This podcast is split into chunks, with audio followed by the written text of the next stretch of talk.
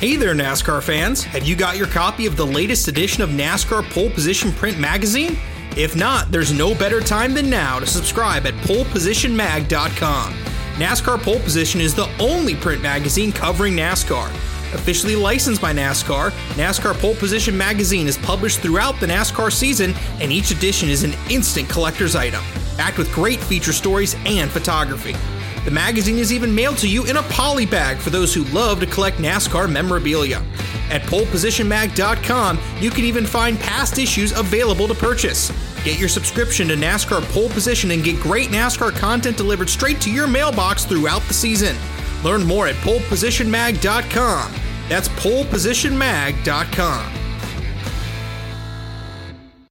Eric Estep here. One of my favorite parts of being a NASCAR fan is collecting diecasts. It's how I got my start on YouTube, actually. To me, a room is not complete until it features shelves of NASCAR diecast cars. It's as good a time as ever to continue your collection or begin an all new one by pre ordering your favorite driver's 2022 Next Gen diecast at LionelRacing.com or at any authorized Lionel retailer. Lionel is the official diecast of NASCAR, and don't miss Lionel Racing's NASCAR Authentics diecasts at a Walmart or Target near you. Not only is Lionel the official diecast of NASCAR, but they're also official supporters of the Out of the Groove podcast network. So what are you waiting for? Head to lionelracing.com to order your favorite driver's 2022 diecast.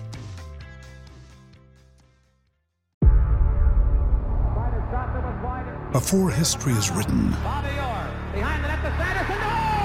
it's played.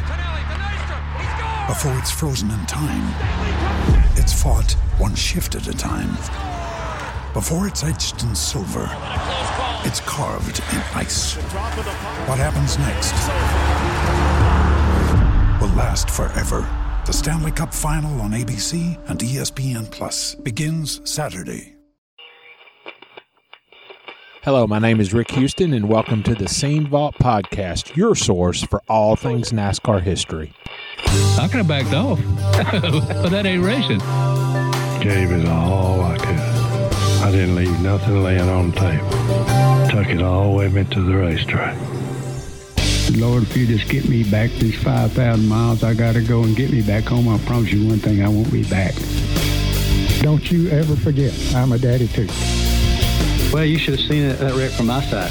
That ride back from Darlington, from that day forward, I made it my life's commitment to do whatever I had to do to become a Winston Cup driver. Hello, my name is Rick Houston, and welcome to the Scene Vault Podcast, where the numbers 43, 3, 24, 48, 11, and double zero are the pick six numbers every week. Well, I could not agree more. Now, if somebody actually plays that, Steve, and they win, they are obligated to help us pay to digitize all these newspapers. By all means. Steve, this week, I had a great, great conversation with Geoff Bodine. Mm-hmm. And in this episode, he's going to be talking about the formation of Hendrick Motorsports. Okay. He's also going to share another couple of Harry Hyde stories. and they may or may not be even better than Buddy Parrott's Harry Hyde stories. and Steve, in our second segment with the Cup Circuit traveling out to Yeah. California Speedway this week, we're mm-hmm. going to talk about another Southern California Super Speedway. Do you know which one it is? Oh, I'm guessing it's Ontario Motor Speedway.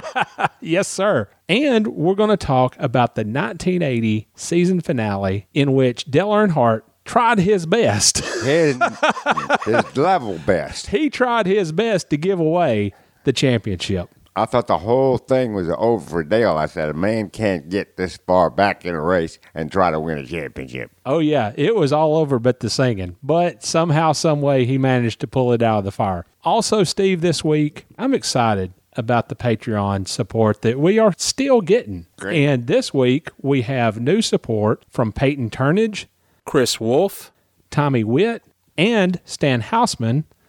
And on PayPal, we got some support from Jason Swafford. So, guys, thank you so much. And something that we're trying to do for our Patreon supporters is provide some exclusive content. And this week, In my conversation with Geoff Bodine, he of course mentioned Tim Richmond two or three times. And a couple of weeks ago, I had gotten a message on Patreon from supporter Chris Perry asking what we thought about Tim and his career and some of the things that happened to him during his career. So I thought that this week in our exclusive content that we would we would talk about Tim Richmond.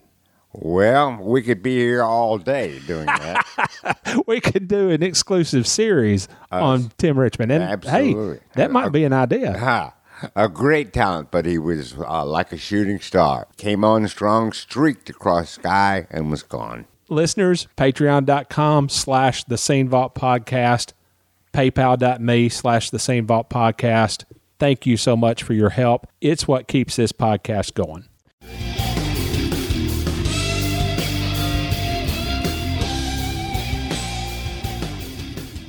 Geoff, you raced modifieds for years up north. How did you make the decision to try your hand on the Winston Cup circuit? Yeah, well, you know, I, yeah, I raced a lot of modifieds up north, won a lot of races, and uh, no one was calling me. no one was calling me from down down south to drive their late model or cup car. Yeah. And uh, darn, I'd won. I couldn't win any more up north with the modifieds. You know, of course, we went to Martinsville and places where people were seeing me race and win. The Cup guys at Martinsville, they always, a lot of them bet on me, especially the Wood brothers. they knew I'd go out there and kick butt. But nobody was calling me, so I said, "Well, it's time to time to make a move." You know, in '78, I had this great year up north in the modifieds, and even though that was the best year ever, uh, I still said no. You know, I want more. I want to get in the Cup Series. I want to get the big time, and so we packed up and moved you hooked up with Jack Beebe and you made your first cup start in the 1979 Daytona 500. How big a transition was that from driving modifieds on quarter and half mile tracks to a full bodied stock car at Daytona, of all places? Yeah. Well, actually, you know, I was driving for Dick Armstrong up in uh, out of uh, Bellingham, Mass, uh, in a modified, the number one car. We call it Big Red. Uh, he had a uh, a late model. They were called late models back then. And Ray Hendrick drove it some for him because Ray drove his modified car once in a while. And actually, Ray Hendricks is the one that introduced me to, to Rick or Dick Armstrong. Uh, Dick wanted to run all the races, and Ray didn't. So uh, that's how I got hooked up with Dick. But but I drove uh, Dick's late model at Daytona, and I think it was Talladega. And uh, you know, I said, well, this is what I want. This is fun. So I had a little experience with that. And then, uh, you know, after a little stint with Jack Beebe, it didn't last long, unfortunately, but, you know, then I went uh, back modified racing and actually met up with uh, Manuel Zervakis. Sonny Hutchison, Hutchins uh, introduced me to Emmanuel because Sonny didn't want to run all the races, and of course I did. And with Emmanuel, you know, I got to run the, the late models, the full body cars, and, and again, we designed, built some cars, and really, really fast. Won a lot of races. Uh, ended up building a uh, speedway car, late model, and ran a few races with that. And uh, you know, just uh, I mean, a cup car, speedway or cup car, uh, old Oldsmobile.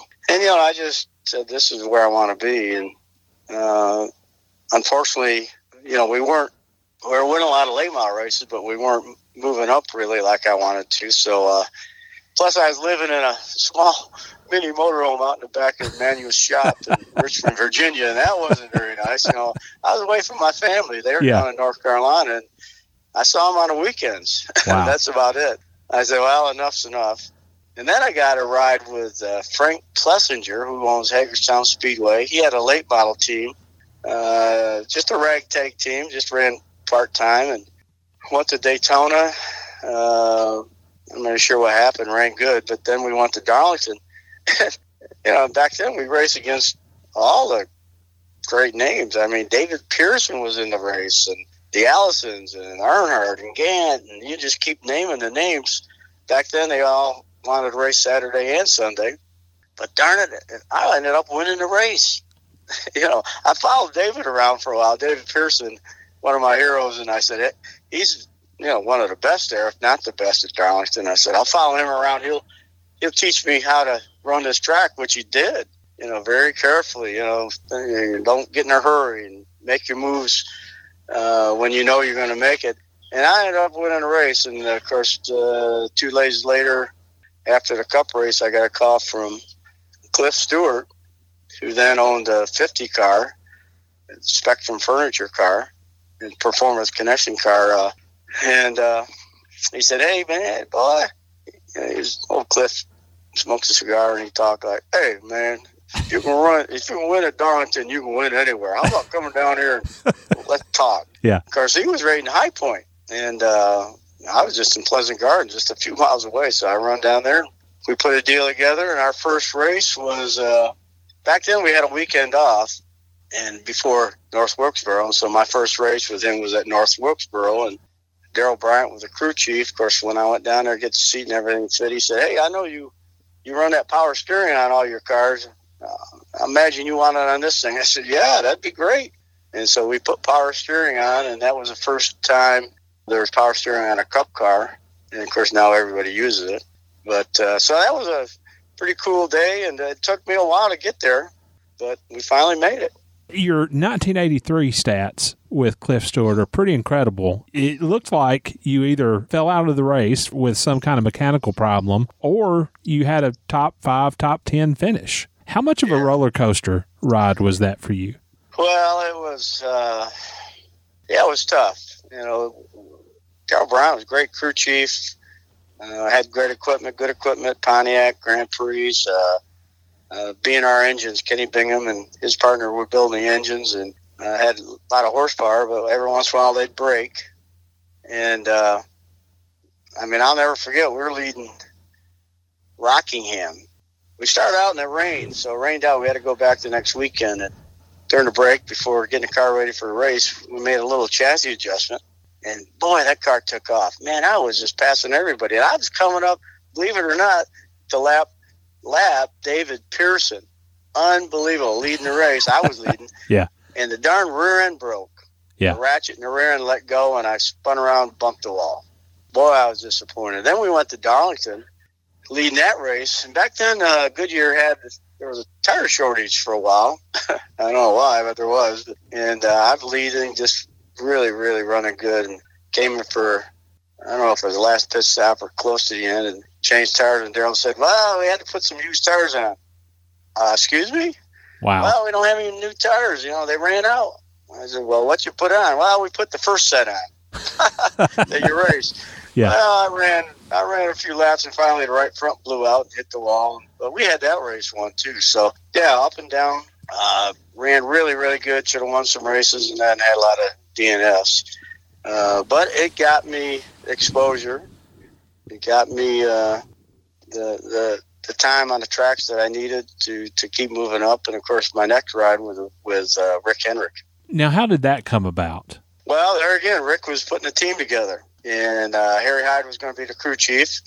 They built a car, and uh, I think Richard Petty tested it at Charlotte, and I think Dale Earnhardt tested it at Charlotte. But you know, they had rides, and uh, so they weren't wanting to move from where they were. But Harry Hyde uh, had been watching me, so he called me up one day. He said, "Bo down, you know, Harry had that Kentucky accent. Bo down, we're putting a team together down here. This car dealer named Rick Hendrick, and uh, we want to talk to you." I said, "Well, yeah, great. Uh, yeah, he's he's a car dealer, City Chevrolet, but uh, he's a great guy. He'll, you know, honest. He'll give you more than he promises." I said, "Well, great." So I went down there, and the story goes that we chatted and told me what we he, he was going to willing to do. He, he was willing to run about 18 races that year, even though I had a full time ride with Cliff Stewart. I said, "No, no, I I like to I like to be your driver." And it wasn't really because of Rick. Now I've told this story to him, so he knows it. It wasn't really because of Rick. It was because of Harry Hyde. Right. Harry yeah. Hyde was a winning crew chief. Yeah. And I said, man, if I can get with this guy, you know, he can show me and help me win some races. And so I said, yeah, I'd like to, I like the deal. And Rick said, well, of course, back then we didn't have cell phones or any of that stuff. He said, well, uh, let Harry and I talk about it and we'll get back to you. And I said, well, Rick, do you mind if I just wait out in your waiting room for the answer? and, uh, because, you know, you leave and he might have called somebody else. You never know. And so uh, he was so impressed that about five minutes later they came out and said, "Hey, you got you got the job." And uh, so I was Rick's first driver. And of course, the story goes we won won our eighth race together at Martinsville. And uh, this after the seventh race, Rick came to Harry and I and said, "Guys, I'm really really sorry. You know, I've spent a lot more money than I thought I was going to have to spend getting this team going, and wow, uh, I just can't keep going." You know, I, I just can't keep doing it. I'm going to have to shut the door. And Harry said, well, Rick, the car's ready. The car is already, we got tires, the engine's in it, everything's ready to go. It won't cost you a nickel more to let us go up there and race. You know, that Bodine, he's won a few races up there, which in modifies the late model, I'd won a bunch. And uh, so Rick said, okay. Rick and his wife, Linda, weren't even there. They were at Green in Greensboro, North Carolina, at a church conference. He'd promised to go there, and uh, of course, the story is we went up there and won that race. And Rick has told us to past and present drivers, you know, if Geoff hadn't won that race, Geoff and Harry, took took a bunch of it, hadn't won that race, there wouldn't be a Hendrick Motorsports. I don't know where you guys would be driving right now. And uh, so, I mean, that's a true story. He was going to shut the door, and boy, oh boy, he didn't want to, but he was just out of money. So thank goodness, thank God that we went up there and we ended up winning that race. Uh, he was telling that to Jeff Gordon and Earnhardt Jr. and Jimmie Johnson one day in, in his shop, and we are doing a little TV thing, and he told the story. I said, "You guys believe that, right?" Well, heck yeah, Rick just told us. Yeah, we believe it. I said, "Well, don't you guys think you owe me something? and, and, Gordon goes, uh, hey, the check will be in the mail. Now, every time I see Jeff, I said, Jeff, I haven't got that darn check yet. oh, man, they must have lost it. I'll, I'll send you another one. Yeah. I yeah. still haven't got that check. in all seriousness, how big a vindication was that Martinsville win for you personally after everything that you'd been through to try to make it to that level? No, I don't call it vindication. It was just uh, it was just a natural thing for me. I'd won a lot of races there, and Mr. Earles uh, was like a second father to me. Was he really? He cool. really treated us really well. Appreciated. He appreciated all the Northerners coming down to race those races at Martinsville, and uh, we just, uh, you know, I'm not the only one. He he he had a good relationship with it, but we did and uh, so it couldn't have happened at a better racetrack. And of course, I'd won, like I said, modified and late model races there, and had a lot of grandfather clocks. So it was it was it was the right place to win, and of course, it was the right time because if it hadn't happened, there wouldn't be a Hendrick Motorsports. But uh, no, it's just natural for me to go there and run good and have a chance of winning, and it really was. I mean, of course, the first win is a big deal, but I kind of expected it. you worked with Harry Hyde as your crew chief in 84 and 85. What was it like working with him? Oh, it was great. I mean, you know, anyone that knew Harry Hyde, he was a character. But it was pretty neat because, you know, no computers back then. Uh, his computer was a three by five index card. He had more information on that little card than you can imagine. Uh, he had a little sharp pen and he could put more information on that little card than anyone I ever seen. And he'd pull those cards out for Martinsville or Rockingham, wherever, and he said, "Well, Bodine, this is what we did." And he had a conversion because he, you know, ran Chrysler products that had torsion bars. Yeah. So he had it converted from torsion bars to coil springs. He said, Bodine, this is what we used to run here, but this is what we need in this spring. He'd put it in there, and, you know, we ran pretty darn good. Uh, we had some engine problems, unfortunately. If you look up those years, a lot of DNFs. Sometimes it's good to be the first with somebody, and sometimes it's not as good. And you know, they were just learning how to build engines back then. And the late Randy Dorton, who ended up being a super, super engine builder, he was just a kid back then, like we all were. And so we had some engine problems, and uh, but we still ran good, and you know, won some races. And uh, but working with Harry was a it was a it was a handful. I asked Buddy Parrott the same thing, and I'll ask you, what is your best Harry Hyde story? Oh well, have you seen the, the movie Days of Thunder? Well, that movie was about three people, four people actually. Harry Hyde was the crew chief, Harry Hogge. Yeah. and uh, the rough tough guy was the late Dale Earnhardt, and Tom Cruise's character was two drivers.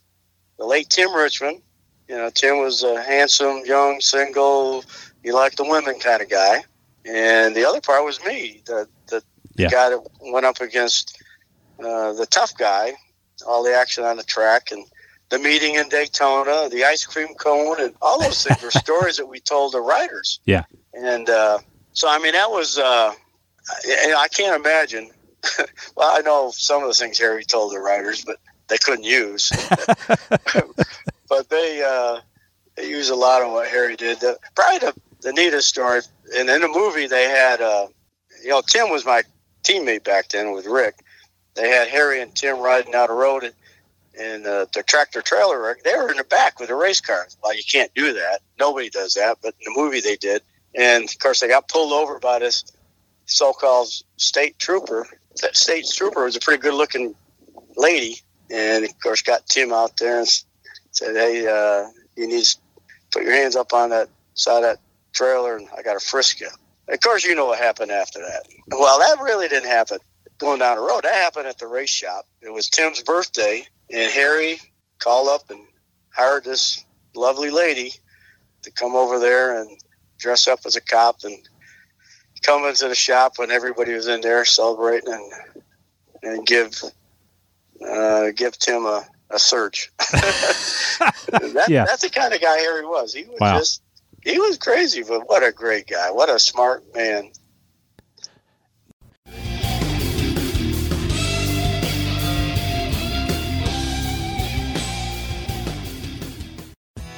For children with chronic medical conditions, Victory Junction means friends, fun, freedom.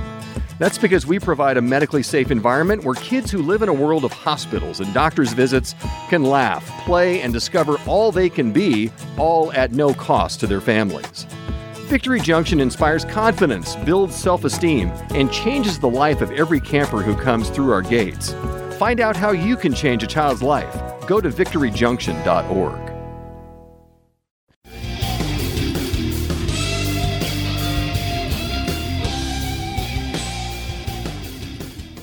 Now, Steve, I'm going to be completely honest with you. Before I got into the sport, my Sunday afternoon ritual was to go over to the E Steps house there in Hermitage, Tennessee, just outside Nashville, and we would watch the race together. And that was an event in and of itself. I miss that to this day. And let's just say that the E Steps, Sandy, Joe, and his dad, Joe Sr., and Joe Jr.'s sister, Jennifer, they all had their favorites but they were united in one sense. They all, well, I don't know any other way to put it, they all hated.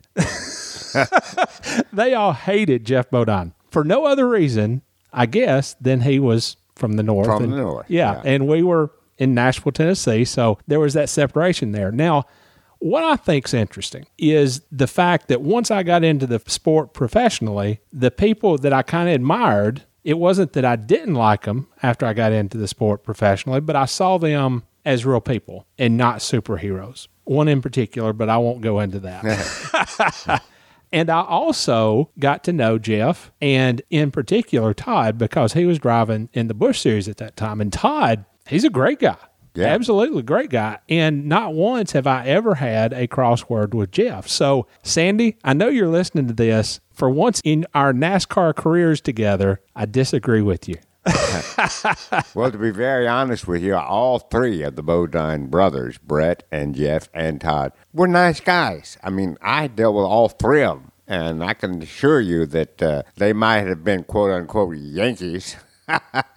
Oh, they were definitely Yankees. But- There's no debating that. They were as friendly and outgoing as they could be. in this conversation that I had with Geoff, he talked about winning a 1982 Budweiser late model sportsman race. That's now the Xfinity series at Darlington. And then a couple of days later, team owner Cliff Stewart calls and offers Geoff his first full time Winston Cup ride. Right. In so doing, Geoff became the very first Budweiser late model sportsman slash Busch series slash Xfinity driver to gain notice and use that division as a stepping stone to further his career. And to me, that's what the Xfinity series should be about. Right. Bodine actually used the modified series to draw attention to himself. Up north, the modifieds were very, very big, and they used to come south, a race at a doubleheader with the late model sportsman circuit at Martinsville. Late model sportsman, you know, became the Busch series. Now, Geoff was particularly noticeable at those races in Martinsville because he was quite a talent. He, there were a lot of rough and tumble and really, really sharp uh, drivers in the modifieds here, and he was one of them. And he was also displayed his mechanical engineering whiz. I mean, he brought a car down there to race one year, and it, NASCAR said, "Whoa, wait a minute, what is this thing?" Uh, it was so uh, different, so uh, far removed from what a modified car looked like back then that they would not let him run it. But it showed to all of us his engineering skills. So he took a lot of car technology knowledge with him as he went up the line, and I think that helped him. Well, I think it obviously helped him, but his success in the modified series, you know, people didn't know a lot about that because very rarely did the modifieds run where a cup owner or a what would now be an Xfinity owner would be able to see them. Yeah, You know- to the modifieds when they came out. Martinsville was their Daytona. Yeah, that was it. Martinsville was basically that. it. and that's about the only real place they could have been noticed by the team owners at the time, most of whom were from the South. Not that way anymore, but most of them were. And I think the consensus was probably, you know, yeah, he's a good modified driver, but what can they do in a full body stock car? And he showed them. And he showed them at Right. Darlington by winning that Budweiser late model sportsman race. Cliff Stewart noticed, and the rest is history. There we go. The next thing that I wanted to talk about is he gets this opportunity with this Charlotte car dealer by the name of Rick Hendrick. He didn't know what Hendrick Motorsports would become. At that time, how big a gamble do you think that was for Geoff to come on board with a team like Rick Hendricks? I don't know that it was that much of a gamble. You got to remember, Rick Hendrick at this time is also taking a big gamble. He is a successful car dealer, but not, certainly not at the measure he is today. So he was taking something to gamble by getting into motorsports and forming a team. So here's Geoff Bodine. Hendrick knows he's a decent driver, and Bodine is looking at Hendrick as some as an opportunity. So the two of them got together and said, "What have we got to lose? You know, let's give this thing a shot and see what happens." And I think the fact that Rick Hendrick was able to land Harry Hyde as a crew chief That was the key. had a lot to do with it. Harry Hyde was the key to that deal. But they go to Daytona and they finish top 10. They actually get top 10 finishes in each of their first three races. But right before the eighth race of the season, Rick Hendrick calls and says, Hey, I got to pull the plug on this deal. It's kind of bleeding me dry here. And Harry Hyde, he pleaded their case and said, The car's already put together. We've got the tires. We've got everything in place. You've got nothing to lose. You won't have to spend another nickel to go to Martinsville. And what happens? Ha ha. Geoff Bodine knows that track like the back of his hand because he's raced there Right. in Many times. modifieds. Many times. And he's also raced there in late model sportsman. And everybody remembers that 1981 finish in the modifieds with Richie Evans, where Richie Evans is up on the wall and, you know, all heck breaks loose after that. So, what do they have to lose? Geoff goes, wins the race. That to me was a stepping stone that a lot of people didn't realize back then. That was not only a stepping stone in Geoff's career and rescuing Harry Hyde's career and furthering Rick Hendrick's career as a car owner, it led to a sponsorship. Might not have been the world's biggest sponsorship, but it got him through. And instead of seeing All Star Racing on the quarter panel of Geoff's car, now there was Northwestern Bank, based, I think, out of North Wilkesboro. So that was enough to carry him through the rest of the season and provide the spark that would become a bigger Hendrick Motorsports. Finally, Geoff talked about the movie Days of Thunder, which is the greatest piece of cinematic film ever released by Hollywood. Is there something wrong with you? For all the knocks that it gets sometimes, and there are parts that are obviously unrealistic, but there are grains of truth throughout that movie because some of the situations, some of the scenarios actually came out of conversations with Rick Hendrick and Geoff Bodine. The ice cream cone incident actually happened. Oh, yeah? Yeah, actually happened. The meeting in Daytona with Big Bill. Bill. Yeah, Yeah, that happened. I actually happened Yeah. with Geoff Bodine and Dale Earnhardt. Right. But Steve, the state trooper Oh, scene also happened. How about that? Yeah. Uh, yeah, that I can believe. I, I can believe that. Yep. And who's the culprit? Harry Hyde. Yeah. Now, okay, you kind of rolled your eyes when I mentioned Days of Thunder.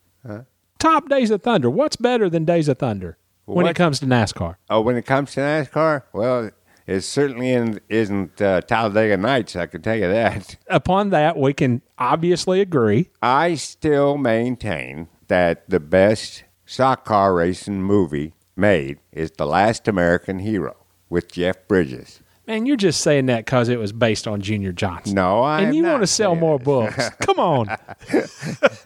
You know, I had uh, the a privilege of being on the set for a couple of uh, scenes that they were shooting at Martinsville Speedway and got to see how they did all that stuff. The reason I think that it remains the best stock car movie made is it was very accurate. It was based upon, yes, the life of Junior Johnson, who was called Junior Jackson in the movie. But a lot of the true incidents that happened in Junior's life, not only on the track but off of it, were portrayed in the film.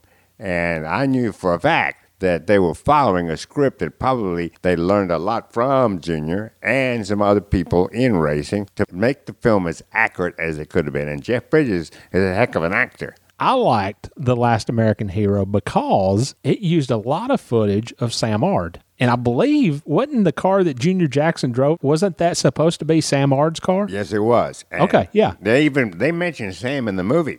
And then they are standing by Sam Ard's car talking about it, and they say that the reason they were able to get it was that, and they mentioned his name, Sam Ard went to work for Goodyear and left racing, and that's how they were able to acquire the car. Okay, course, now- Sam never did leave racing for Goodyear, but that was the line. Okay, now ask me about my top NASCAR movie Okay, what is your top NASCAR movie? I'm afraid to hear this. Stroker Ace. Oh,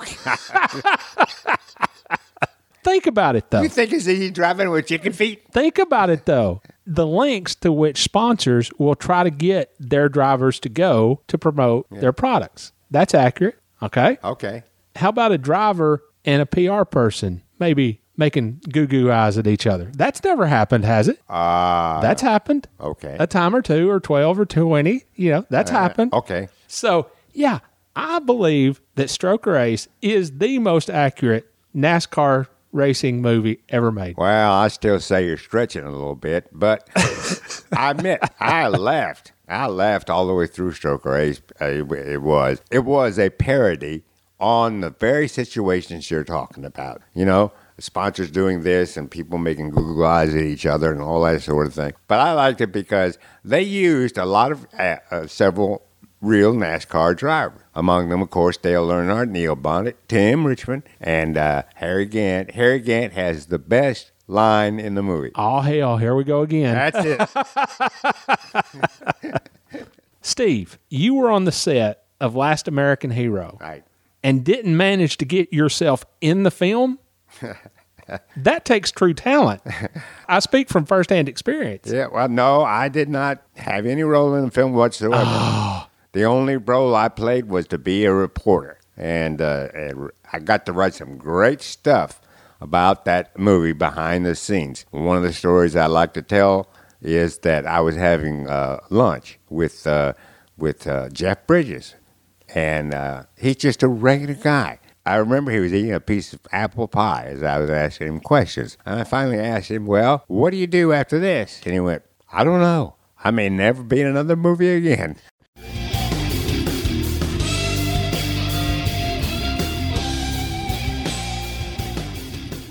Hi, fans. I'm Geoff Bodine. You're listening to the Scene Vault Podcast.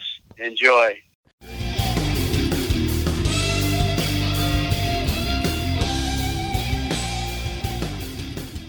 Okay, Steve.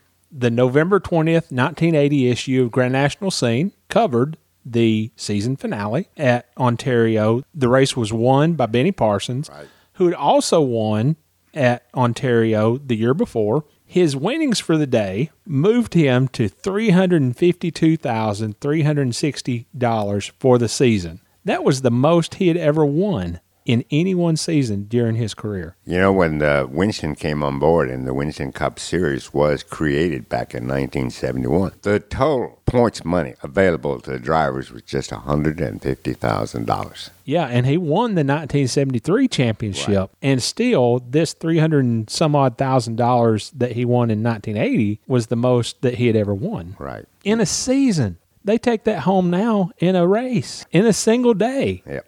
So, yeah, the sport has changed just a little bit. It was also Benny's last race for car owner MC Anderson. He was going to be replaced by Cale Yarborough. Oh, you did know. Oh, I thought I was going to trip you up on that one. So he kind of played it a little cagey in the post race press conference. He was asked about a rumor that was kind of making the rounds about him having a deal locked up to drive for Bud Moore in 1981, and he gave a very firm no comment. But who did Benny drive for in 1981? Bud Moore.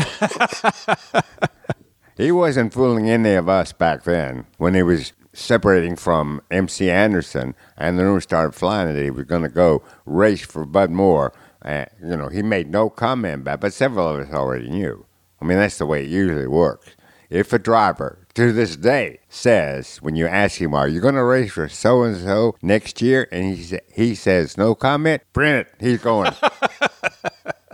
the race was won by Benny Parsons, and in history, that has been kind of overshadowed by the championship battle that went on in that race. Dale Earnhardt, who was in just his second year right. as a full time Winston Cup with driver, Rod Osterlund. went into that race leading Cale Yarborough by 29 points. Now, that's set for high drama. Yes, it is. You have a race where two men are separated by only 29 points for the championship. You are going to take notice because that's a very critical race for both drivers. And when you're separated by just that little amount, you cannot, you cannot, you cannot afford to make mistakes.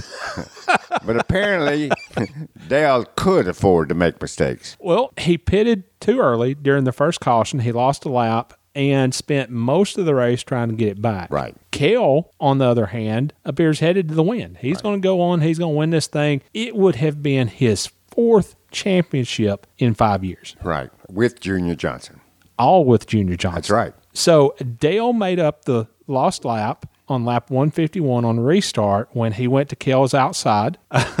Junior Johnson protested and said that Dale had jumped the restart, but He was overruled. was overruled. Now, you would think at that point that things would have been easy sailing. Oh, no. Oh, no. Another faux pas, shall we say, in a pit stop. And this came very late in the race. This was on lap 183 Yeah. of a 200 lap race that came in for a pit stop. And Steve, what happened? Well, it only had three lug nuts on the right rear tire. That's one thing. He ran over a jack. That's another thing. And he almost, I think, almost lost lap having to come back in, get the, the lug nuts put back on. Then he sped back out there. Now he was behind again. I don't think he lost lap, however. So he was black flagged, but he made it back onto the track, somehow managed to finish fifth while Cale took third. That was the difference. That was enough to give Dale the championship. Dale overcame to win the championship by a mere 19 points. 19 points. Steve, how big a deal was it for a driver that early in his career to win a championship? It was a very big deal. It was unheard of to win a championship. Remember, he wins the championship the year after he wins Rookie of the Year. Rookie of the Year. I don't think that's been done ever since. I know it hasn't. And so that was a great, great big deal. And a lot of it, I think, went to creating a keen interest in Dale Earnhardt as a rising star. Did people consider it kind of a fluke?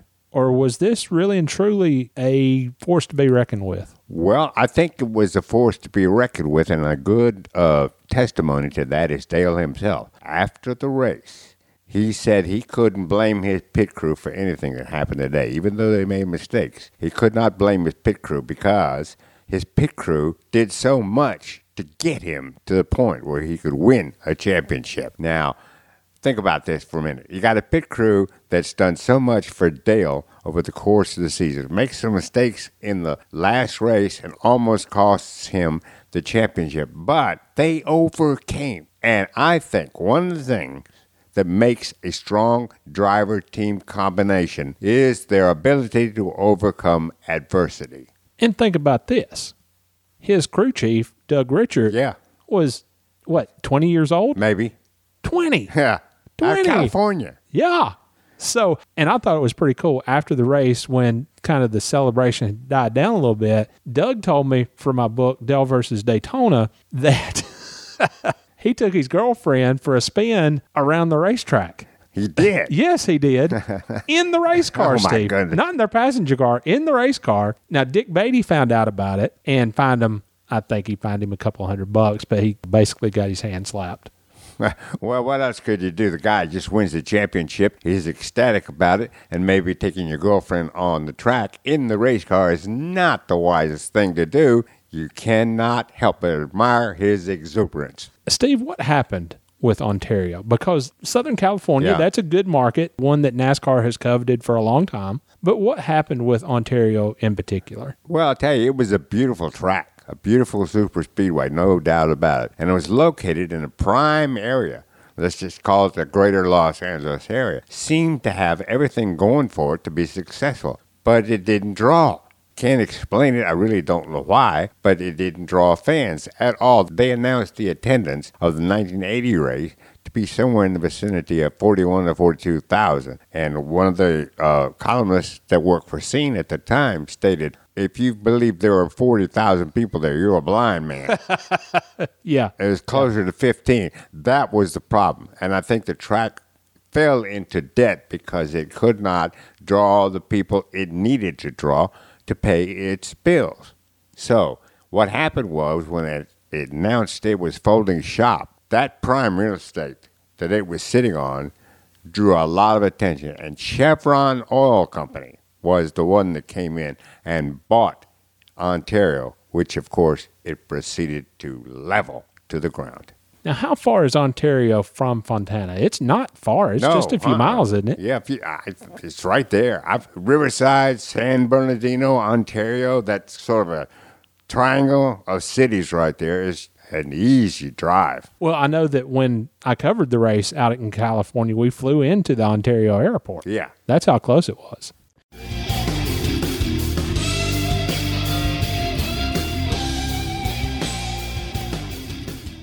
That does it for this episode of the Scene Vault Podcast. Thank you so much for listening. Patreon.com slash the Scene Vault Podcast, PayPal.me slash the Scene Vault Podcast. Every little bit helps. You guys keep us going, and I truly do appreciate that. Also, subscribe, leave us a five star rating and a written review on iTunes. That helps us out there as well. And once we get to 50, written reviews, I will give one lucky reviewer a copy of every NASCAR book I've ever written. Thank you so much for listening. We'll talk to you next week.